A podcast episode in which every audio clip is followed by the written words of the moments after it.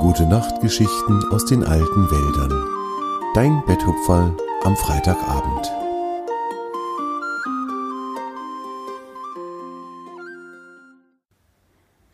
Was bisher geschah. An einem verregneten Tag traf Tjave das kleine Reh auf seinen Freund Zwange den Fuchs. Zwange war gerade aufgebrochen zu einer Expedition und für Tjave hörte sich das sehr, sehr spannend an.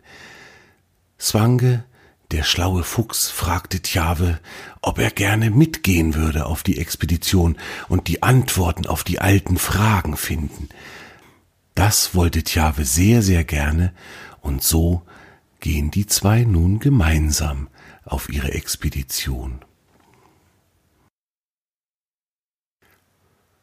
Und nun sagte Swange mit gewichtiger Stimme, mein verehrter Expeditionskamerad, nun darf ich dich in das Ziel unserer Reise einweihen. Er schaute sich um, ob ihn niemand anderes lauschte. Wir werden erkunden, wo das ganze Regenwasser hinläuft, das aus dem Himmel fällt. Och, das weiß ich doch schon, sagte Tjave enttäuscht. Er hatte sich etwas Spannenderes vorgestellt. Das olle Regenwasser, das fließt erst in den kleinen Forellenbach, der da hinten direkt hinter den alten Fichten langläuft, und der Forellenbach, der fließt in den Elfenweiher. Weißt du, das ist der bei der großen Lichtung, wo immer die Mücken Tanzfest feiern. Das war einfach. Da braucht's keine Explikition dafür. Und wo fließt das Wasser hin, wenn der Elfenweiher voll ist? fragte Swange listig. Das müssen wir herausfinden, denn das Wasser kann ja nicht einfach verschwinden, oder was meinst du? Nun merkte Tjave, dass Swange recht hatte. Er selbst hatte sich diese Frage noch nie gestellt, aber irgendwo musste das Regenwasser ja bleiben. Die Expedition erschien ihm plötzlich doch wieder spannend, und er war auch nicht mehr enttäuscht.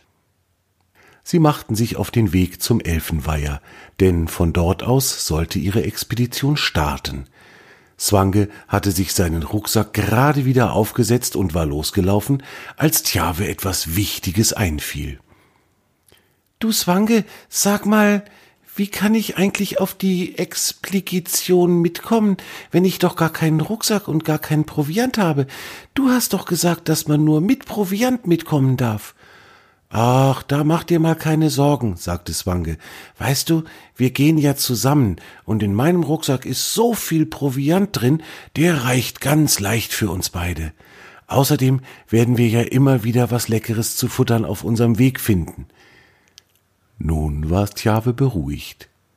Er freute sich, dass Zwange seinen Proviant mit ihm teilen wollte und nahm sich fest vor, den schweren Rucksack auch mal zu tragen, damit Zwange nicht die ganze Last alleine hatte. Sie stapften also los, und nach einer kleinen Weile waren sie an der Lichtung angekommen, an der der Elfenweiher lag. Mittlerweile hatte es aufgehört zu regnen, und die Sonne schickte vorsichtig ein paar kleine Strahlen durch die Wolken, um zu sehen, ob die Waldbewohner schon wieder Sonnenschein haben wollten. Tjave und Zwange, die beiden Freunde, sahen fröhlich zum Himmel hinauf und bedankten sich bei der Sonne, dass sie sich wieder zeigte. Auch die Mücken hatten die Sonnenstrahlen bemerkt. Gerade stieg ein riesiger, fröhlicher Schwarm aus der Lichtung und begann in einem der Sonnenstrahlen ausgelassen zu tanzen. Zwange musste laut lachen, als er das lustige Treiben in dem Mückenschwarm sah. Die Mücken tanzten einen fröhlichen Sonnentanz. Ständig ging es auf und ab, bald schwirrten einige Tiere von links nach rechts, dann trafen sie sich mit anderen und flogen im Kreis umeinander herum. So ging es eine ganze lange Zeit. Tjave stand mucksmäuschenstill auf der Lichtung und spitzte angestrengt die Ohren. Swanger hatte so viel Spaß daran, den Mücken beim Tanzen zuzuschauen, dass er gar nicht bemerkte, wie Tjave so still neben ihm stand. Plötzlich stieß Tjave einen tiefen Seufzer aus und lächelte. Ich hab's ja schon immer geahnt, sagte er, aber nun weiß ich es ganz genau. Die Mücken tanzen nicht nur, sie singen auch dabei. Hast du ihr Lied auch gehört, Zwange? Swange hob die Schultern und schüttelte den Kopf. Nein, ich habe nichts gehört. Ich habe die Mücken nur tanzen gesehen, aber das war so schön. Etwas Schöneres gibt es wohl in den ganzen Wäldern nicht, oder? Tjava antwortete, Ihr Gesang ist vielleicht genauso schön. Die Mücken haben ganz feine, hohe Stimmchen, mit denen sie die schönsten Lieder singen können. Jede Mücke singt eigentlich ihr eigenes Lied, aber alle zusammen klingen wie ein neues, großes Lied. Das ist eine wunderschöne Kunst, denn die einzelnen Lieder der Mücken passen alle zu den anderen, und sie erfinden diese Lieder immer wieder neu. Niemals klingt ein Mückenlied wie das davor. Tom hat mir das erzählt, weißt du?